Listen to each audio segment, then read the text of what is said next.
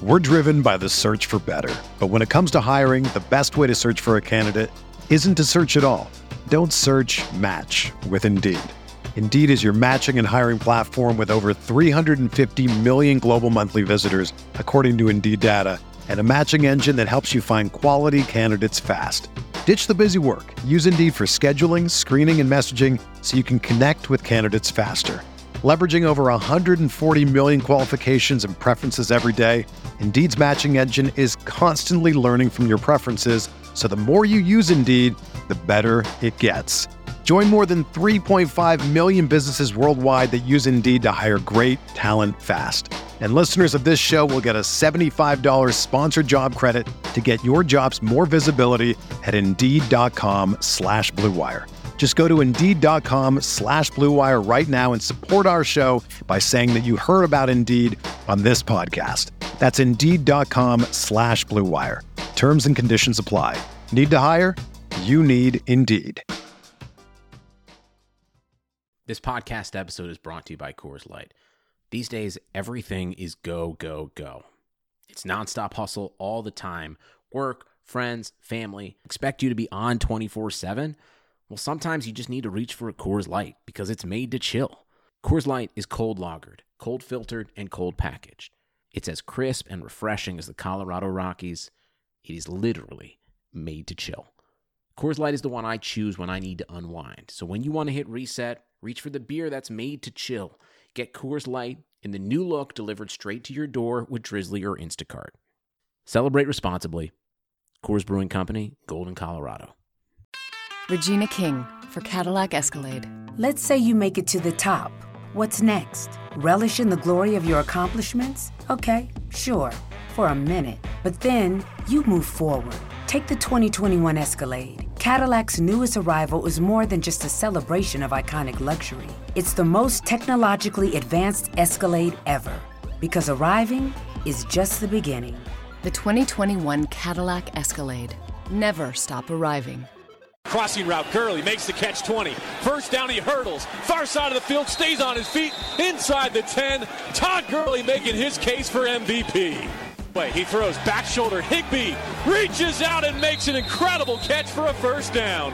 Off his back foot, he throws to the end zone. Cooper Kupp leaping to make the catch. Out of bounds, he has it for six. He's got a knee-high snap, looking left. Now over the middle. He pump fakes. He rolls to his right with Connor Barwin pursuing. He knocks him down. The ball is thrown up in the air and batted away. Incomplete. The Rams defense clinches it. Goff will come on the field for victory formation. Rams sideline across the field from us erupts in celebration. And so the playoffs are coming back to LA this January at the Coliseum. We not me versus the NFC. And for the first time since 2003, the Rams are NFC West champions. Welcome to Rams Talk Radio. This is managing editor Derek Ciapala, soon to be joined by the man, the myth, the legend. Norm Hightower, as we take a look at two more teams in our tour around the league. Okay, before we even get there, folks, iTunes. If you listen to the show, if you like what we do, we could really appreciate, be really great to have a five star review on iTunes. We still have that contest going on where you can earn yourself a $50 gift certificate to NFLshop.com just for giving us that wonderful review. Only do it if we earned it, and I hope we have. Also, you can subscribe there. Subscribe on SoundCloud, Stitcher, iHeartRadio, Google Play, Android Player FM, and don't forget we're also on IEBeatRadio.com. They air our shows Wednesdays, Saturdays, and Sundays at 10 a.m. Pacific Time. Also, appearing today on our tour in the league is Joe Kuzma from Steelers Underground to look at the various things going on with the Pittsburgh Steelers, and Ken McKusick from Russell Street Report, who does fantastic work covering the Baltimore Ravens. Before we get started, though, we want to thank one of our sponsors that makes our show possible. Most of us are practically addicted to anything Los Angeles Rams. So, if you want to learn more about Rams history with a bit of a personal touch, check out Jim Hock's Hollywood Team Grit Glamour in the 1950s Los Angeles Rams. The book tells the story of the 1950s Rams through the lens of Jim's dad, John, who was an offensive lineman from 1953 to 1957 for our wonderful Rams. As we approach Father's Day. Check out a son's story of his father and the team he played for in an era of glitz, glamour, and future Hall of Famers. Read about players like Norm Van Brocklin, Elroy Crazy Hirsch, Tom Fears, Les Richter, all in this story span the 1950s Los Angeles Rams. You can find Hock's book online at HollywoodTeam.com and on Twitter at HollywoodTeam. It's available in both hardback and electronic form at Amazon and Barnes & Noble. Also, hey, don't forget you can find this book anywhere else on the internet. Folks, I've read this book cover to cover. It's worth every penny for all you Rams fans out there. It's a great story about a person's father and the legacy he left behind. It's a great story about football. Trust me, check it out. Hollywood's team, Grit Glam, the 1950s LA Rams, Los Angeles Rams by Jim Hock. It's worth your time. All right, we're here with Joe Kuzma from SteelCityUnderground.com. Joe, thanks for joining us. How are you? Oh, I'm doing good, Derek. Thanks for having me on. It's the first time I've podcasted with a fellow Youngstown boy. It's a little weird to me, especially since Yeah. we're on you know different sides of the aisle here. Yeah, yeah. Well, I don't know. I, I have no ill will towards any Rams uh, fans or their football team. And you know what? In fact, as far as, um, you know, NFC teams are concerned, we were kind of uh, internally pulling for you guys last year. So uh, a lot of fantasy football fans of uh, Todd Gurley on our end. So. So, yeah. That's well. I mean, how could you then not cheer for him? Then, hey, you know, and this year it should be interesting too. Yeah, yeah, it, it, it should. Um, I, I'm not to lie. I didn't want to cross paths necessarily. Uh, I thought the defense uh, with you guys, with Wade Phillips, uh, I've always wondered why anyone would fire Wade Phillips. Uh, you see what he did with the Texans and the Broncos before he came to the Rams, and now what he's doing with the Rams. You know, uh, adding in Ndamukong Suh, that could be really good or really bad. And I think you have an Aaron Donald thing going on there, kind of like we got with Le'Veon Bell. But we're going to talk about that today, right? Yeah, we are. We are. That's on my. Okay. It's on my question on my- now, one thing too, just to note, you know, we, there is one thing we do share in our history is Super Bowl 14. It was actually a, a game that was much closer than the final score. A lot of uh, a lot of good memories, and of course, a couple really bad memories for us Rams fans. But that was a heck of a heck of a Super Bowl. It- yeah, that's uh, it's kind of ancient history for myself, maybe even yourself. You know, that's uh, before I was born. Um, I don't try and lay claim to the '70s or anything like that, but it's it's nice to know that the Steelers were on the winning end of that. Uh, most of the modern era is, you know, for me, probably '90s on. I, I missed the terrible '80s for the Steelers, which is probably a good thing. Well, it was only terrible until about uh, 1989. Yeah, they started to turn it around. You know, they get Rod Woodson and all that, but right at the end of the Chuck Noll uh, tenure there, I, I don't like to say Chuck Noll era. Chuck Noll era to me is probably through the early '80s when they were still relevant, and then yeah, they just kind of you know the wheels fell off until uh, Bill Cowher took over, and then you had Blitzburgh in the '90s, and they really haven't looked back or been very bad since, which. Uh, I call out our fan base quite a bit for being spoiled. Well, as a guy whose team missed the playoffs for I think it was 14 years in a row, I could say, yeah, you're a little spoiled. a little, just a little, not too badly, but a little spoiled. You're not Well, Patriots uh, fans or anything. Yeah, it's not like the Steelers moved from Pittsburgh to somewhere either, so that makes it a lot easier, I imagine. So here we go. The questions I have for you, I, I have you know right away. You guys have had a lot of stories going on going back to last season, um, but the first one really is Ryan Shazier. We saw him walk across the stage at the draft. What's the update on his health and how's he doing overall?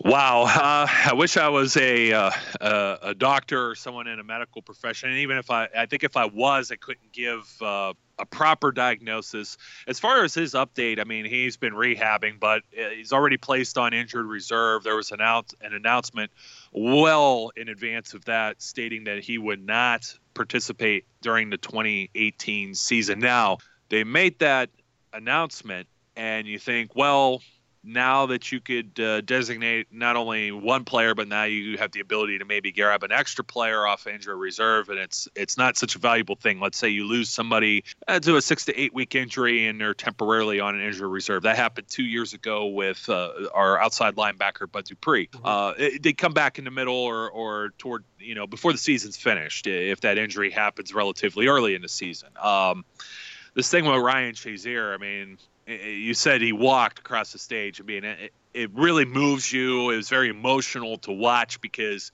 you could tell he's still struggling. And being a guy who had a herniated disc in my back, not not like a spinal cord injury or anything to the severity of where Ryan Shazier is, I understand what it took just to come back from you know months of that and not being able to even walk with the aid of a shopping cart around Target. I don't know. I don't know how. Um, what we really want to see is we don't want to necessarily the how Ryan Shazier returns to football. I just want to see Ryan Shazier return to you know good health. Uh, he's been in good spirits. He's around the team. He's there with their OTAs that are currently going on. He's been involved with the organization. This this was like a contract year. The Steelers already gave him. They they converted uh, his salary for his fifth year option on his rookie contract to a bonus, and he's he's paid. It's like eight million dollars. I mean, that's a pretty stand up thing the Steelers did there. But uh, if he returns, I mean, it'll be uh, uh, nothing short of a miracle from what people were saying on the onset of his injury. I just want to make sure he's healthy when he returns and that there's no risk maybe for further injury. I, I would hate to see him paralyzed or worse. Uh, I think that's what most of Steelers Nation feels from him. If he were able to return and even be a, a fraction of the player he were, or anything like that, it would be it'd be like a fairy tale uh, story. It really would. So for right now, for those of you maybe listening that are uh, Rams fans and not plugged into the Steelers, you know, every day like myself and some of the others here, we call SCU Steel City Underground just as far as Ryan Shazier, don't expect anything uh, major in 2018. And uh, I, I, mean, you could cross your fingers or whatever, but I wouldn't hold my breath beyond that either. It's just a wait and see type process. Now, also other players going on here. Le'Veon Bell, what's the situation with him? And I, I, I get the sense that he's short for the Steelers at this point. Is that the case? Le'Veon Bell, I think, likes to drum up some controversy to help push his uh, music career because it seems like every time he has a, a rap song or a single that he that he puts out there it, it, it just stirs the pot and mm-hmm. it gets people talking and there's a there's a quote you know that's out there a cliche that controversy creates cash and I think that's part of the Le'Veon Bell thing in short, and we've discussed this ad nauseum on our site and on our own uh, podcast, $17 million is what's been floated out there for Le'Veon Bell, and that's tough for me. I'm I'm at a position where I'm on a coin flip on Le'Veon Bell. He's a great player. Now, when you take all of the other running backs in the league, that's more. In fact, his franchise tag is practically right now more than double anyone else. The second highest paid player is LeSean McCoy. You see some of the contracts that happened recently, like Devonta Freeman. Now, I think some of that's going to change when a guy like like your own Todd Gurley is up for a contract, or Ezekiel Elliott. I think some of these guys are going to start nudging back into the double-digit uh, million-dollar salaries that have you know eluded running backs for five six years since Adrian Peterson was the last one to break the mark. Le'Veon Bell, whether or not he's worth it, is very difficult because you have a Steelers team that typically builds through the draft and they usually pay and retain their own players such as Ryan Shazier, if he were to be healthy, would be looking for a new contract right now. And you got to find ways to fit these guys all under the salary cap and not lose a major player. Le'Veon Bell comes with a little bit of baggage, and I've been a big defender of the you know the ins and outs of the nuances of his suspensions and whether or not it was his fault and somehow he gets them to reduce it and come to these different terms that nobody else gets. So there's something else going on there at the nfl and et cetera et cetera. But it's still there and that's something you got to be thinking about long term now he's been he hasn't been in any trouble the most trouble that he could be accused of is sitting out and this is basically the biggest weapon that any player has to use against the team you, see it happen. Marshawn Lynch did it. With the, several Seahawks did it. Uh, former Steelers have done it. Rod Woodson did it. I think uh, Alan Faneca is another guy that may come to mind uh, when you're thinking of like Hall of Fame players. Uh, there was disputes with Franco Harris back in the day, and he didn't finish his his career in Pittsburgh. He played an extra year with the Saints, I believe. Saints or Seahawks now. Uh, it's uh, you know what I'm getting confused which team he went to because there was somebody else I was thinking of too, and I just lost my train of thought. But anyway, it's not uncommon for players to do this. Uh, as fans, uh, we ask ourselves why. And as far as a running back, I could see Bell. Hey, he wants to cash in. He has more touches than anybody else.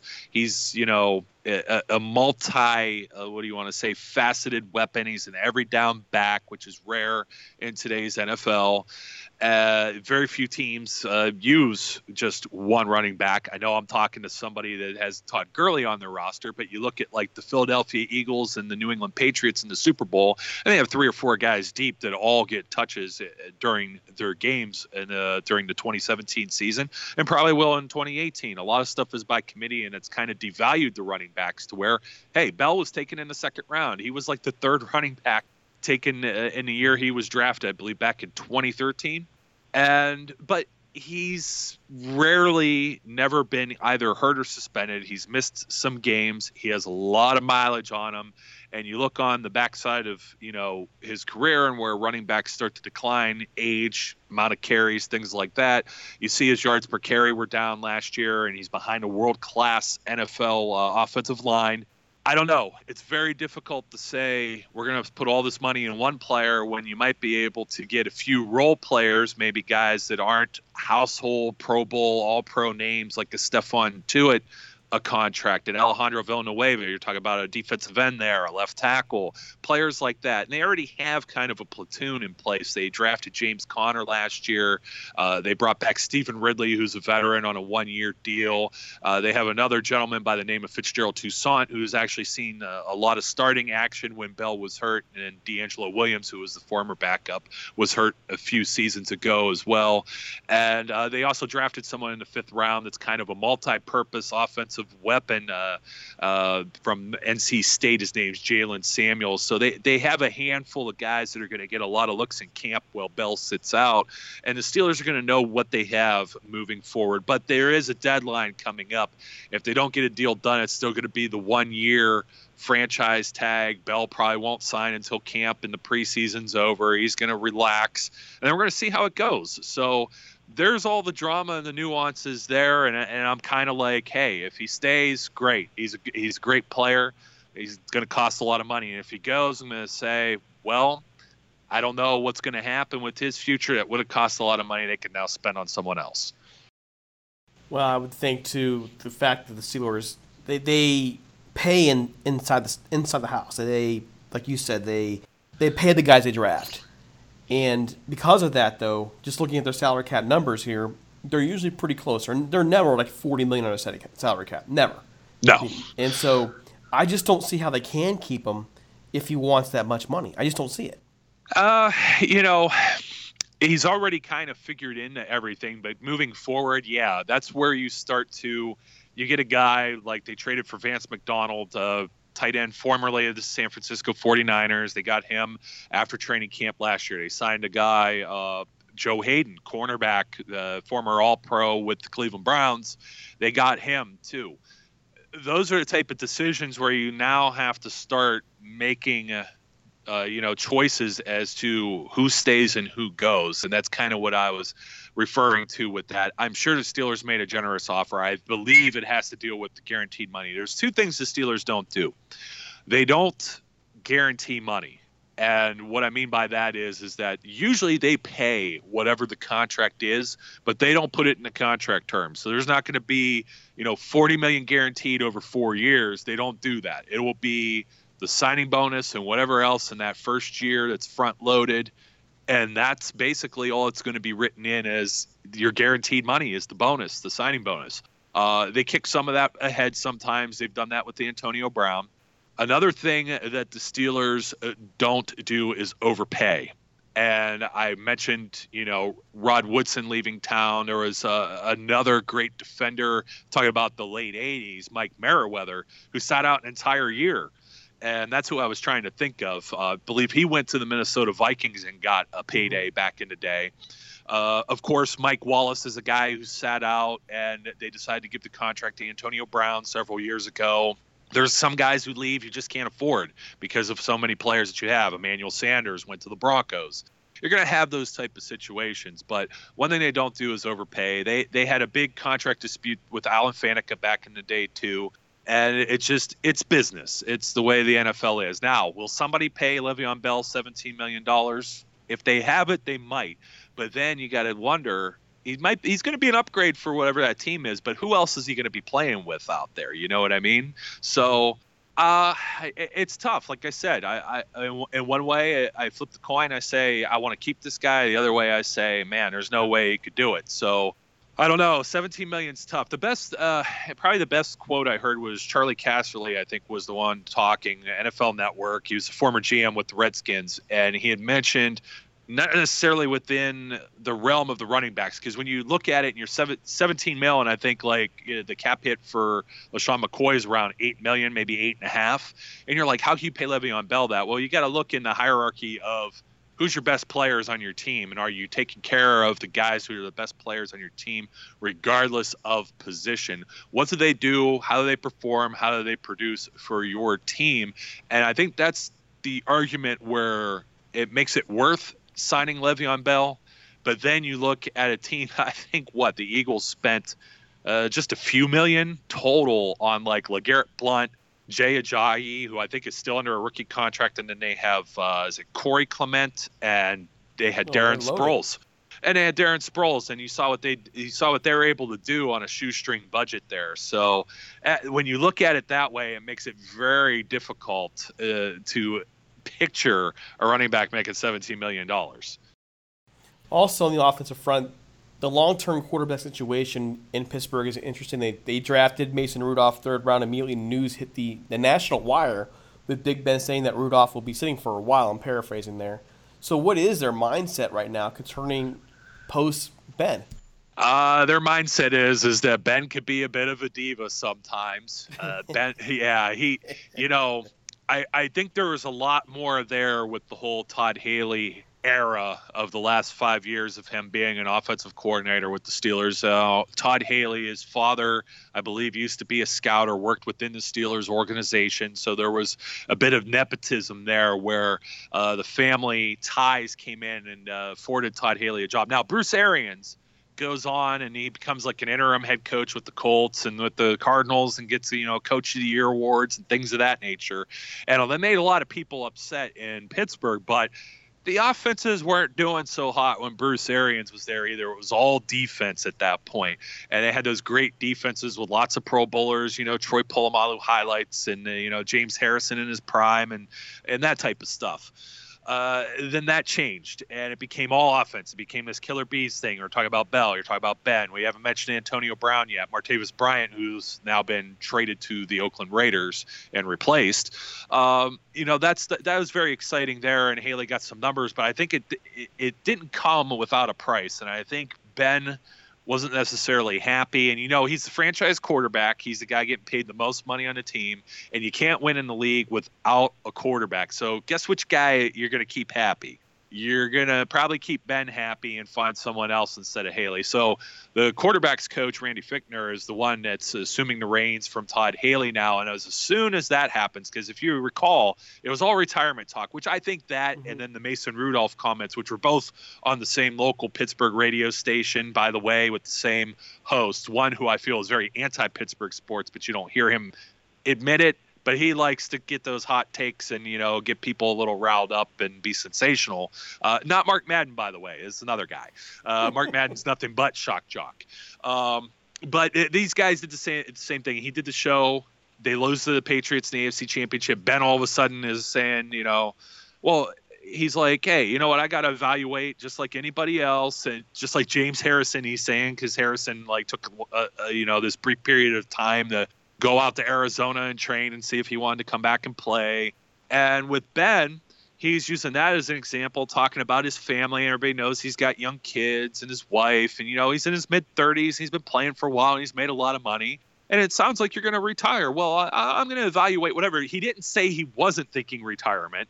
And then he says, well, that doesn't necessarily mean I'm not coming back, but they cut that line out. Well, if you're the Steelers organization and you hear this, what do you do? Well, last season they draft a fourth round quarterback, Joshua Dobbs from Tennessee, to be a developmental type of guy. And I've been a big defender of our backup quarterback, Landry Jones, who's actually won some games. He's not going to be an NFL starter, but he is capable of filling in if someone's hurt or someone, you know, they take a rest, week 17, something like that. He's won games. He's he's been sharp. He's been better. He used to be terrible, and it took him a while, and they developed him into that. But you know, he's not young anymore either. He's going to be entering like his seventh NFL season, and he's not the heir apparent. Obvi- obviously, he's an average quarterback. Uh, even though I love him, now you get Josh Dobbs, and you've had a year of trying to develop him, and had him, in, you know, in the quarterback rooms and practices, and you know, running a scout team or whatever else he's been asked to do. And you know what you've got there, and it's still looming over your head now that you know Roethlisberger, you know, he's like 36. Okay, he's the same age as me. There's a finite window here and I always say Ben could play three to five years, which was his quote now after Haley gets fired and after they draft a quarterback. They do their due diligence. They look at every position every year just in case there's someone there of value in the draft, which any of the NFL's 32 franchises should be doing. Not all of them do. Some stretch and you know they go for guys for need or they fall in love with that one player. The Steelers luckily tend to find a guy uh, I don't know. Maybe sometimes their first round picks don't work out, but the second round pick is like you know Le'Veon Bell. He was a second round pick, for example. You know what I mean? Those guys work out. Juju Smith Schuster, second round pick. Those guys work out because they're doing their homework. Now, I was against drafting a quarterback. I was against it last year. I was against it this year because they're going to sit on the bench. You got a guy making like twenty million dollars that holds almost all the franchise records, who's won two Super Bowls. It's going to be a Hall of Famer in Ben Roethlisberger you're not going to want to force him out the door and create an Aaron Rodgers, Brett Favre type situation. I didn't want to use a first round pick on a quarterback, seeing this quarterback class. There were a few guys that I was still iffy on. I don't think necessarily using a first round pick on a quarterback guarantees anyone's success. Uh, lucky for you guys with Jared Goff, you changed coaches and changed fortunes in doing so because a lot of times coaches and quarterbacks are joined at the hip and then you're stuck and then the new guy comes in and they want to get rid of the other quarterback and get their own guy put in their own system and it and it, and it ruins these kids to be quite uh, honest so in that regard the steelers had their eyes on like Mason Rudolph. Apparently, they had their eyes on Lamar Jackson too, which I was very happy they passed on. And of course, you know, within the AFC North, everyone drafted a quarterback this year because Baker Mayfield went to the Browns, Jackson went to the Ravens. The Bengals took a guy that was a few picks from Mr. Irrelevant, and he'll probably be irrelevant. Uh, but third round, Mason Rudolph, I was excited about that because Jackson goes with the last pick of the first round. And then a quarterback doesn't go until the Steelers move up. They, they leapfrog over the Bengals by a few picks to be able to get Rudolph. I thought in the third round that's a great pick. A lot of people had a first round grade on him. If he doesn't work out as a third round pick, so be it. They still have time here. There's a window. But you don't want to be thinking, what if? What if we, you know, we were in the third round and we could have moved up over Cincinnati but uh, to get Mason Rudolph, but we didn't. And then he goes somewhere else and he's successful. You'd be kicking yourself. So I thought this was a good move by the Steelers. I, I do believe that Ben will still play a few more years. This might light a fire under his butt because this might be a very competitive type thing. Rudolph's got a big arm. He's a big kind of body guy. He's very elusive as a quarterback from what I've seen in college. He throws a lot of passes under duress and is still highly accurate. It's a lot of similar traits to be able to carry that torch uh, if Ben should pass that along to Mason Rudolph. So Ben playing a few more years, if if if the Steelers were to be so fortunate as to win a Super Bowl in the next couple of years, they they should be a contender, barring any type of disaster uh, for any reasons. Uh, I think that's fair enough to say, even to the most biased fans. If you got some that are Steelers haters out there. Uh, I mean, you got to admit, I don't like the Patriots, but I got to admit they should be a contender as long as Belichick and Brady are installed there. So I feel that if Ben Ben might go out on a high note, he might do the Jerome Bettis or the Peyton Manning type thing, and you know take a bow as a Super Bowl champion. And then what does the team do? Because he's been talking, he was flirting with retirement. Now he wants to play. Well, which is it? Well, you know what? We can't wait. We're a business. We're an organization. We're we're a machine that's got to keep on going. Its train got to keep on moving. So that's why they took Mason Rudolph. And you know, I think you've got four years now where Rudolph will be under contract under his rookie contract. I think that's plenty of time to find out who he is, if he's Ben's successor, and it's also enough time to let you know for Ben to decide how long do I still want to be doing this because he's going to be pushing 40 when it's time for Rudolph's contract to come up. There's a controversy by that point. We'll know if Ben still got it or not. I think we'll have to deal with that there. I'd hate to see him go, but I think he's he's made comments that you know Tom Brady playing at like what 42 now. He's made comments on the radio before he has a weekly show uh, during the season. He doesn't understand that. He doesn't know how Brady's doing that. He doesn't think that's going to be him. He's joked about it. I really do believe that is Ben he's not going to do it. So I think it's all um, a much ado over nothing and, and, a good and a wise decision by the Steelers to take Rudolph this year. All right, so that leaves with our last question. Here you go. Did the Steelers do enough to catch New England or even Jacksonville this offseason? And where do they rank in the AFC overall? I don't think their mentality is to catch New England. They honestly thought they were going to play New England, and so did everyone else. Um, two defeats to the Jaguars at home, very disappointing. I, I think a lot of that is we were talking about Ryan Shazier. Ben had a horrible game week five.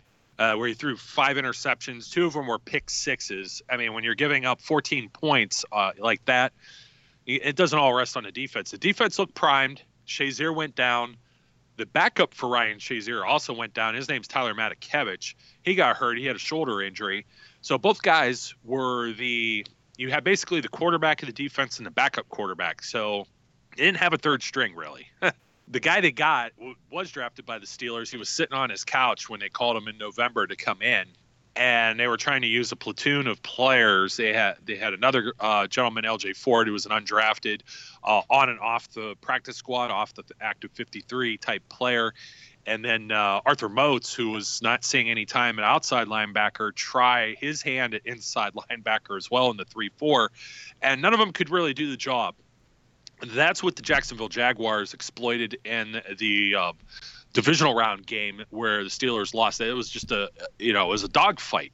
And you could see what the Steelers offense could put up. So uh, I think I don't think the Steelers are really looking to catch Jacksonville. I think Jacksonville has enough problems with their own, uh, in their own division. If Andrew Luck's back with the Colts, uh, you have the Tennessee Titans, the Houston Texans with a healthy Deshaun Watson.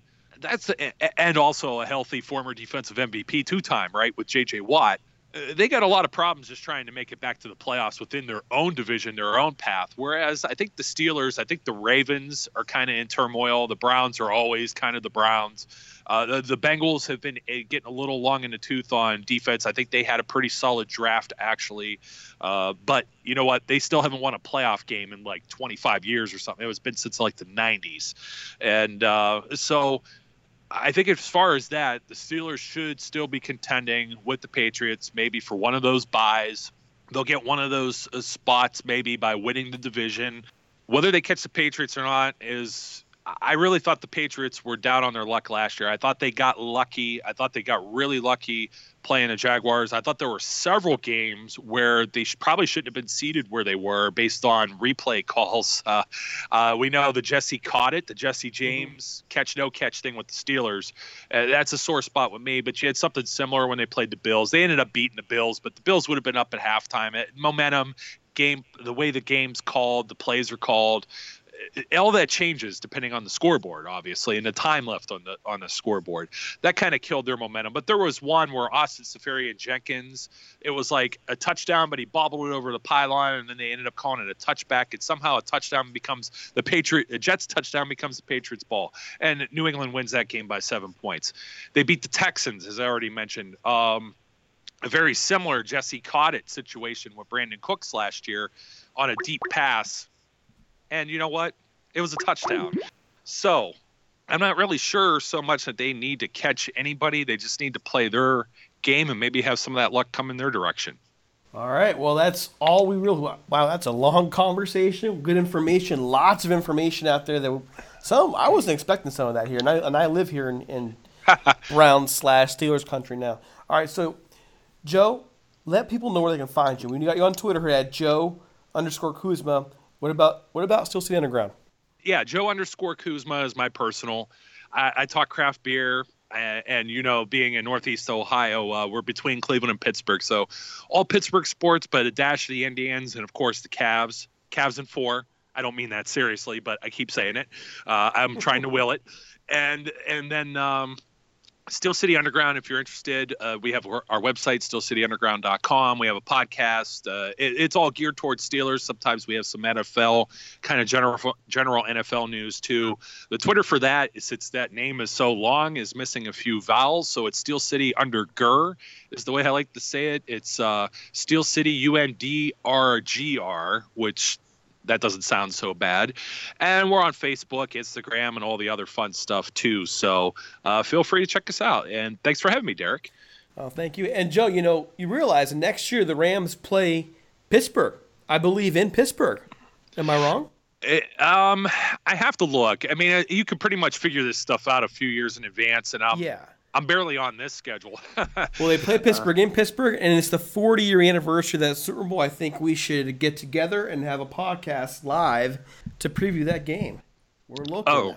Yeah, you know that that would be great. Um, I think the last time the Rams played the Steelers, we actually sat Ben Roethlisberger for Charlie Batch because they pretty much had it in the bag and weren't worried about the Rams back then. So, but yeah, uh, things should be interesting. You know, going forward on paper, you'd like to think both teams would be competitive, and that would be uh, some must-watch uh, television going into what 2019. You got to hope 2019. So, It'll be 40 yep. anniversary of that big Super Bowl. Yep, that's that sounds sounds really good to me. In fact, that's kind of uh, I think what they were geared on those throwback jerseys for that they just unveiled too mm-hmm. was a throwback to that uh, Super Bowl uh, year or era. It was Super Bowl 13 for this year, right? And then Super Bowl 14 yeah. would, would have been the same yep. uniforms, wouldn't it? Yeah, uh, yeah, it is because yeah. they, like I said, they didn't change them in almost 60 years. So, okay. Well, Joe, thanks for thanks so much for coming on. It was a great conversation, and we'll catch up with you soon. Yeah, no problem. Thank you. Right. You take care. Moving on, we'd like to thank one of our sponsors, our original sponsor, that is Sal Martinez and the Golden Ram Barbershop. If you're looking to support one of your own in Orange County, and like the old school barbershop experience, check out the Golden Ram Barbershop at 13755 Golden West Street in Westminster, California. Sal Martinez opened up his shop as a shrine to the Rams on the day the team left for St. Louis. And he kept the lights on ever since. That's what he's done. He's by appointment only, so give him a call at 714 894 RAMS, 714 894 RAMS, or 7267 there. Use a promo code RAMSTALK so he knows we sent you and also to get a discount on the already affordable haircut. The Gold Ram Barbershop is open Monday through Friday, 8 a.m. to 6 p.m., and Saturday from 7 a.m. to 4 p.m. One more time, give Sal a call at 714 894 7267. A visit to his shop is worth it. Just enjoy the atmosphere, the Rams memorabilia, but it's also this old school experience where you can talk football and it's just you. It's just you and Mr. Martinez. Trust me, folks, you won't regret it. Hey, Sal even managed to make my blockhead and Norman's funky looking head look, well, almost normal. Just saying, almost normal. All right, we're here with Ken McKusick from RussellStreetReport.com. He's especially known for his film work, hence his at Film Studies Ravens, Film Study Ravens Twitter handle. Ken, thanks for joining us. How are you? Great to be here, guys. Thanks for having me. All right, so we'll just jump right into it. Ken, what was the Ravens' mentality going after Lamar Jackson in the draft, and what have you seen on Jackson in your film work that is either encouraging or discouraging? Uh, lots of stuff encouraging and discouraging, I guess. Accuracy will be a question. Uh, whether or not he leaves the pocket too quickly could be a question. But He's shown some ability at the college level to stay in the pocket, to progress through reads, which is something good and something honestly Flacco's been criticized for in the past. And uh, accuracy, I think, is really going to be the question the outside in the in the NFL level. At camp today, I saw something really encouraging: is that he's attempting to manipulate the defenders, even in seven-on-seven drills, to try and come after him so that he can release a pass. So he has some of that in him, and uh, and that's good to see with them bringing in Jackson, what's you know what's that going to do with Joe Flacco? Are the Ravens that dissatisfied with him? Did they make a mistake by signing him into a huge contract after their last Super Bowl victory? I mean, if if you went back and could change it, you'd probably just keep Tyrod Taylor, and I think the Ravens, you know, might might might rather not say that, but that's probably the way they would honestly approach it. Tyrod's been not bad over that period of time, and Joe's been been somewhat bad over that period of time. Uh, Joe did have a great 2014 and led him to the playoffs that year. Uh, so, you know, you, there has been value from this. Tyrod might have done more with him in terms of playoff appearances. Uh, if you're if you're looking at where they are going right now with Flacco, I mean, I think that the decision probably means the handwriting is on the wall for him, whether it's in 2019 or in 2018. And I could see circumstances where he loses his job in 2018 if uh, the Ravens don't play well, if he doesn't play well, or even if the uh, if the team goes on some sort of losing streak that eliminates them and they make an organizational decision that hey we're going to give Jackson a little opportunity early. And then at the end of 2018 they have the ability to cut Joe Flacco and spread the cap cost over 2 years at 8 million twice. And this is the first time it's really dropped into the affordable range it'd be 28 million in dead money to cut him this year I mean, it's been it's been all these years. Uh, Joe Flacco had a great Super Bowl run. He, he got he he did it at exactly the right time in his own history to get the biggest contract possible. You know, was it a mistake? It, it turned out that he did not play up to the contract. I don't think there's any doubt about that. But I don't think it really matters at this point. It only matters, you know, going forward. What do you do? So what's happening on film that you can see that's so well wrong with his game right now? Um, he's he doesn't have the kind of mobility a lot of other quarterbacks do. Coming off the the knee injury and a back injury that he suffered prior to last year, he's had problems moving around. Uh, that limits what he can do, and it means he's he's tried to get rid of the ball a little quicker, which I think is part of what's reduced his yards per uh, attempt number. So his his completion rates are in the at the highest levels they've been, but it's a lot of short completions and and he, he gets rid of the ball uh, up there with the top quarterbacks in the game. That's it's not necessarily a good thing. Holding the ball for a long time can be you're extending plays and, and giving your receivers a chance to break away and, and the, the defense a chance to break down. And Flacco gets rid of the ball as fast as just about anybody in the league. And there is one surprising guy ahead of him was Derek Carr in terms of getting rid of the ball quickly. But most of the list is as you would expect that uh, um, the the bigger, more stationary a quarterback you are, the more likely you are to get rid of the rid of the ball quickly. Well, the Ravens revamped their receiving corps during free agency. How confident are you with that group, and can they produce? Yeah, it's an interesting thing because they just did the same thing effectively last year. So they're getting three new older guys to come in and be the the heart and soul of the of the offense. Now Willie Snead is not that old, uh, but John Brown and uh, who's had a couple of bad years in a row after after a pretty good year at Arizona in 2015 and uh, Michael Crabtree has had some declining production over the last few years. They're guys. I think you can see positives in their game. I did a I did a big analysis of Crabtree that's out there on the website. If people want to look at it, that's on Russell Street Report.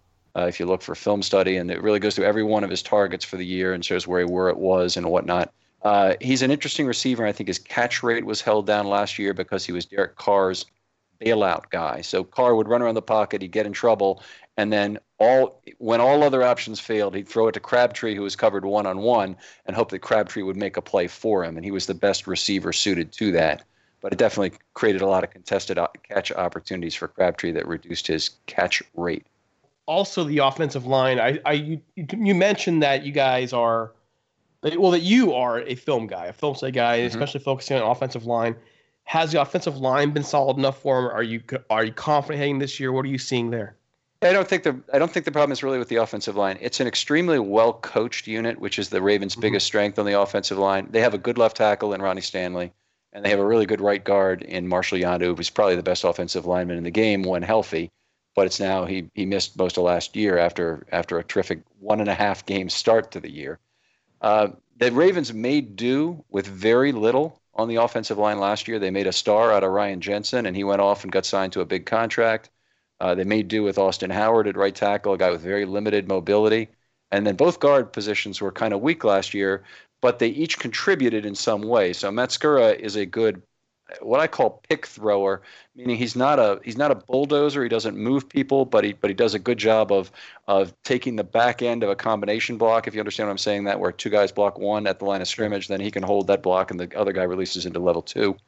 And the the big surprise was Matt, uh, or, uh, James Hurst, who had been a uh, very poor offensive tackle, all of a sudden had a decent year at guard. And a lot of what he did, he's not an earth mover either, but he turned out to be much more mobile than expected, and he was very effective pulling last year. And the Ravens have a good power run game uh, this year with Yanda back on the right side and Hurst back at left guard, I think. And I think that's the way it's going to end up shaking out. Should have some real value. And Alex Collins, of course, had a big year coming from Seattle, and uh, and the Ravens have a couple guys, uh, uh, you know, that they hope will also produce. Ken Dixon coming back from a suspension, and uh, uh, Buck Allen, the USC back, who's uh, had some modest success during his career. Well, the Ravens were really busy during the draft. What do you think their best and worst picks were? Best and worst picks. It was a really exciting draft for the Ravens. I, I like the Orlando Brown pick in the third round. Originally, a lot of people had Orlando Brown, who's got terrific Ravens roots because Zeus Brown played for the for the Ravens, of course, um, and and lived in Baltimore. Um, but he he uh, was drafted in the third round, number 83. A lot of people had him going number 16 to the Ravens. Then he had a, a historically bad combine, just 14 reps at 225 for a lineman whole bunch of other bad numbers that, that just you know were not NFL quality combine numbers. But if you, I, you look at the film, and I took a, a while to do this, at the uh, times he played NFL caliber defenses in 2017, and the big one was the Ohio State game in Week Two. Uh, he did very well, and against players like Nick Bosa, who's Joey's younger brother and might go number one in this next draft, against four other guys who were all drafted between number 64 and number 102 in the 2018 draft. So I'd argue he's already had some of that NFL level competition. There's no question, by the way, about how effective he was at the college level or how effective he even was in that game. Uh, it, it, it's all a question of does this make any sense relative to his his in shapeness numbers? The guy, when you listen to him, it's a it's a it's a plus and a minus. Has a tremendous football mm-hmm. IQ and understanding of the history of the game very impressive. I mean, he talks about he talks about all these players that go way back in time. You know, a guy, a guy he really models his game over is Jackie Slater, but he talks about not having seen Dan Dierdorf play. Well, I mean, what number of NFL players could even tell you who Dan Dierdorf is today? I mean, Dan Dierdorf's been even out of broadcasting for a couple of years, but the, most people don't even know he was a right tackle or a left tackle in the in the NFL, and uh, and they'd have a very difficult time, uh, you know, explaining who he was in those terms. But anyway, uh, very high football IQ, understands the game. Uh, the question is whether or not uh, he's going to be able to use his length as effectively at right tackle, or if he needs to be more of a power player. And that, that's where I think uh, his success in the NFL will will come. So that's the pick I probably like the best. I also like DeShon Elliott, the safety in the sixth round. In terms of of picks that I'm not all that crazy about, I'm not crazy about two receivers they took in the middle of the draft. We'll see how they work out. Uh, Jordan Lasley and Jaleel Scott. Um, but those are those are the two. I think the universal feeling is that the Ravens got pretty good value on uh, Lamar Jackson with him dropping to 32. But it's clear Ozzie allowed the player to drop into his into his range in those terms because they had to pick at 25. They could have taken him there. They said no, and then they traded back into the first round to get him at number 32. I got one more point to make on the draft, and this is really the key one: is it's the player they didn't take that is probably their worst pick and that's uh, Derwin James, who was available at number 16 when they mm. when they when they had the pick, and he was the guy I wanted all night. I'm, I'm like, if Derwin James or Terrell Edmunds drops into the range, you want to pick either one of those. And uh, Terrell Edmunds is not the guy. Uh, the other Edmunds, uh, linebacker, Virginia Tech. I've forgotten his first name.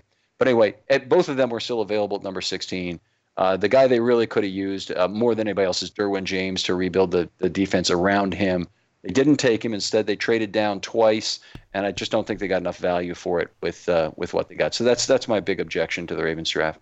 You were talking okay, one... about Tremaine Edmunds. Yeah, that's the, Jermaine. Yeah. Yeah.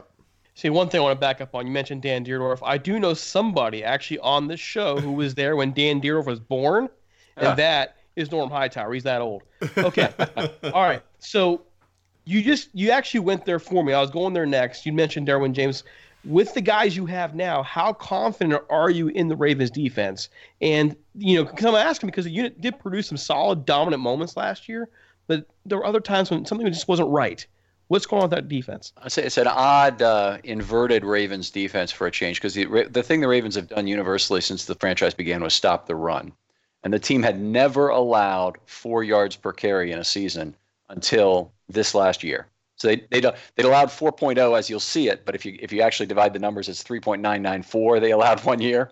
But this this was the first year they allowed four yards per carry. It was it was 4.1 in, uh, in 2017. That's un-Ravens like, and uh, it was part in part due to injuries, but in part due to a weakness at the ILB two position, the will position next to next to Mosley.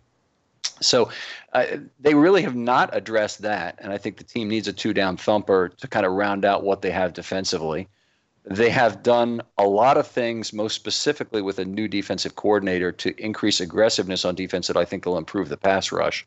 And the secondary already from last year was very dominant. So not taking Derwin James, it would have been not a it would have been a not a need pick anyway. It just would have been the best value pick for the long term because I think he'll be a very good player. Um, and and their their their secondary still is very good. They have they have three or four safeties that I really like. In fact, they have six to choose from to make four right now, but there are four that I really like. And then they have uh, you know a number of corners. They're as deep at corner as they've ever been. And uh, Humphrey is is their best corner. They have Carr, the ex Cowboy, still out there. Uh, he's very durable, but has not been terrifically good last year. He may or may not start. Tavon Young is back as the nickel corner. They have Anthony Averett, who was a fourth round pick, who who looks good. Maurice Canady, uh, who played last year really well in the slot, and I think will move to the outside. So they have a lot of options at corner um, that are good, and and I think they're going to be able to to to pick quite a crew of defensive backs here. There's they got 14 guys effectively to fill what fill what maybe 10 or 11 spots. There'll be some tough cuts coming, and I think the Ravens are a team that other teams will look at to fill a need at defensive back at the end of camp. Well, I'm a big Ozzie Newsome fan. What does Ozzie mean to the franchise, and how do you feel about his replacement? And do you think he's the right person for the job? Okay, Ozzie is certainly beloved, and you know, been around the building forever. When I drive out to camp, he's often you know running outside of the, the, the camp area, so he just always seems to be present. And there's another just a funny little camp story. He's allowed to sit down, but but he's the only one who's allowed to sit down at Harbaugh's practice. Otherwise, if you're media or whatever, you have to stand the whole time. And anybody, if you start to sit down to do something, immediately one of the interns is over on you saying, "I can't have you stay. I can't have you sitting."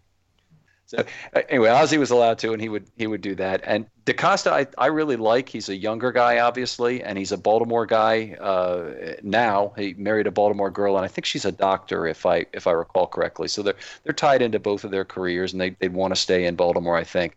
And uh, he's accepted, uh, you know, a, a tenure as an assistant GM that is much longer than would have normally happened. He's been up for a lot of GM jobs.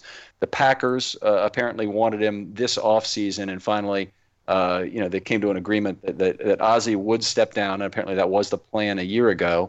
And this was Ozzie's last draft. Next year, it'll be all DeCosta's baby. And DeCosta has been their brains behind the small school scouting they've done he's in charge of scouting in general, but the thing the Ravens have really dominated is late rounds of draft picks, uh, late rounds because they're able to do great small school scouting, and and Costa was really the guy for that. So I like the I, I like the choice anyway. All right, so here we go. Where do the Ravens finish in 2018, and where do you rank them in the AFC overall? Okay, so I think they'll be in the wild card hunt. I think the Steelers are the are the likely division winners yet again. At some point, the you know their play will drop off due to a significant injury or two, but but the right now they're certainly the team to beat in the division. The Browns are improving, uh, but I still don't see them being any better than about an eight and eight team. They have as as good talent as they have a few positions. I don't see them see them as the team that challenges. So I, will take the Ravens at nine and seven on the on the fringe of the wild card hunt and uh, you know maybe the sixth or seventh best team in the AFC. We get to match up with you guys in the preseason, and we're going to scrimmage you before the game. So you know, any chance we can maybe get together while the scrimmage is going on, and and you know do another podcast at that time? Oh, sure. Happy to do it.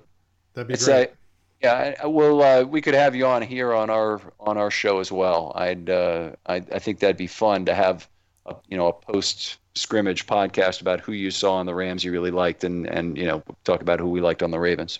Yeah, I'll definitely be there at the scrimmage, so maybe we can meet and have a cup of coffee or something as well. Okay, sounds good. Scrimmages, all, all that is taking place in Baltimore prior to the game.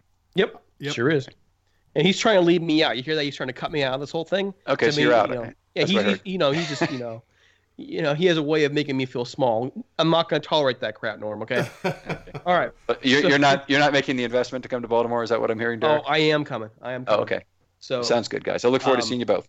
All right. Great. So, folks, you can find Ken at Film Study Ravens on Twitter. Also, check out his work and the work of his of his fellow uh, Ravens folks at RussellStreetReport.com.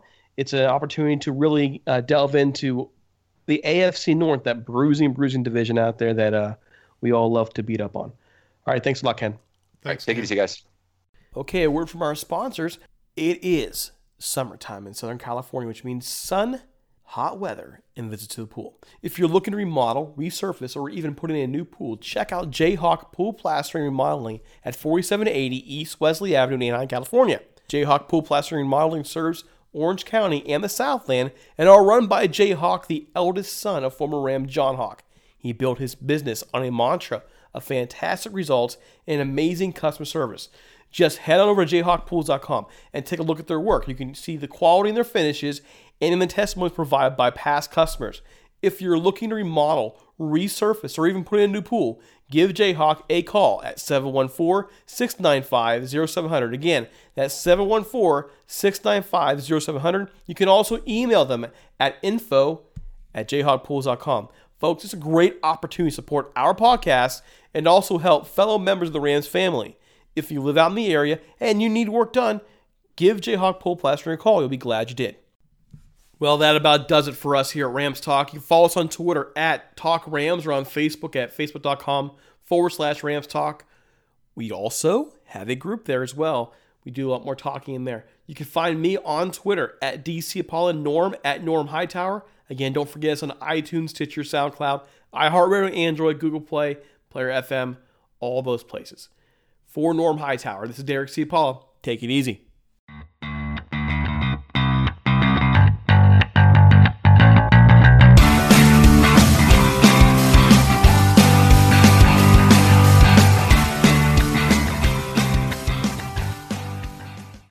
Can't control what's outside your home, but you can control what comes in. Because Clorox disinfecting wipes kill 99.9% of viruses and bacteria, including COVID 19 virus, when used as directed on hard, non porous surfaces. So whether it's from dirty doorknobs, dirty shoes, or something else, outside germs won't stand a chance. When it counts, trust Clorox. Kill Pseudomonas, Salmonella, and influenza virus type A2. Kill SARS CoV 2 on hard, non porous surfaces. Use as directed. You can't control what's outside your home, but you can control what comes in. Because Clorox disinfecting wipes kill 99.9% of viruses and bacteria, including COVID 19 virus, when used as directed on hard, non porous surfaces. So whether it's from dirty doorknobs, dirty shoes, or something else, outside germs won't stand a chance. When it counts, trust Clorox. Kill Pseudomonas, Salmonella, and influenza virus type A2. Kill SARS CoV 2 on hard, non porous surfaces. Use as directed. Sugar Ray Leonard, Roberto Duran, Marvelous Marvin Hagler, and Thomas Hearns. Legends, whose four way rivalry defined one of the greatest eras in boxing history. Relive their decade of dominance in the new Showtime sports documentary, The Kings, a four part series premiering Sunday, June 6th, only on Showtime. Spring is in the air at Littleton Coin Company, and we want to help you brighten your collection. Visit us at littletoncoin.com all month long to enjoy 15% off your purchase. With a wide selection of coins, paper money, supplies, and more, Littleton Coin Company has something for every collector's taste. Use promo code SPRING at littletoncoin.com for 15% off your purchase all month long. Restrictions apply. Littleton Coin Company. Serving collectors since 1945.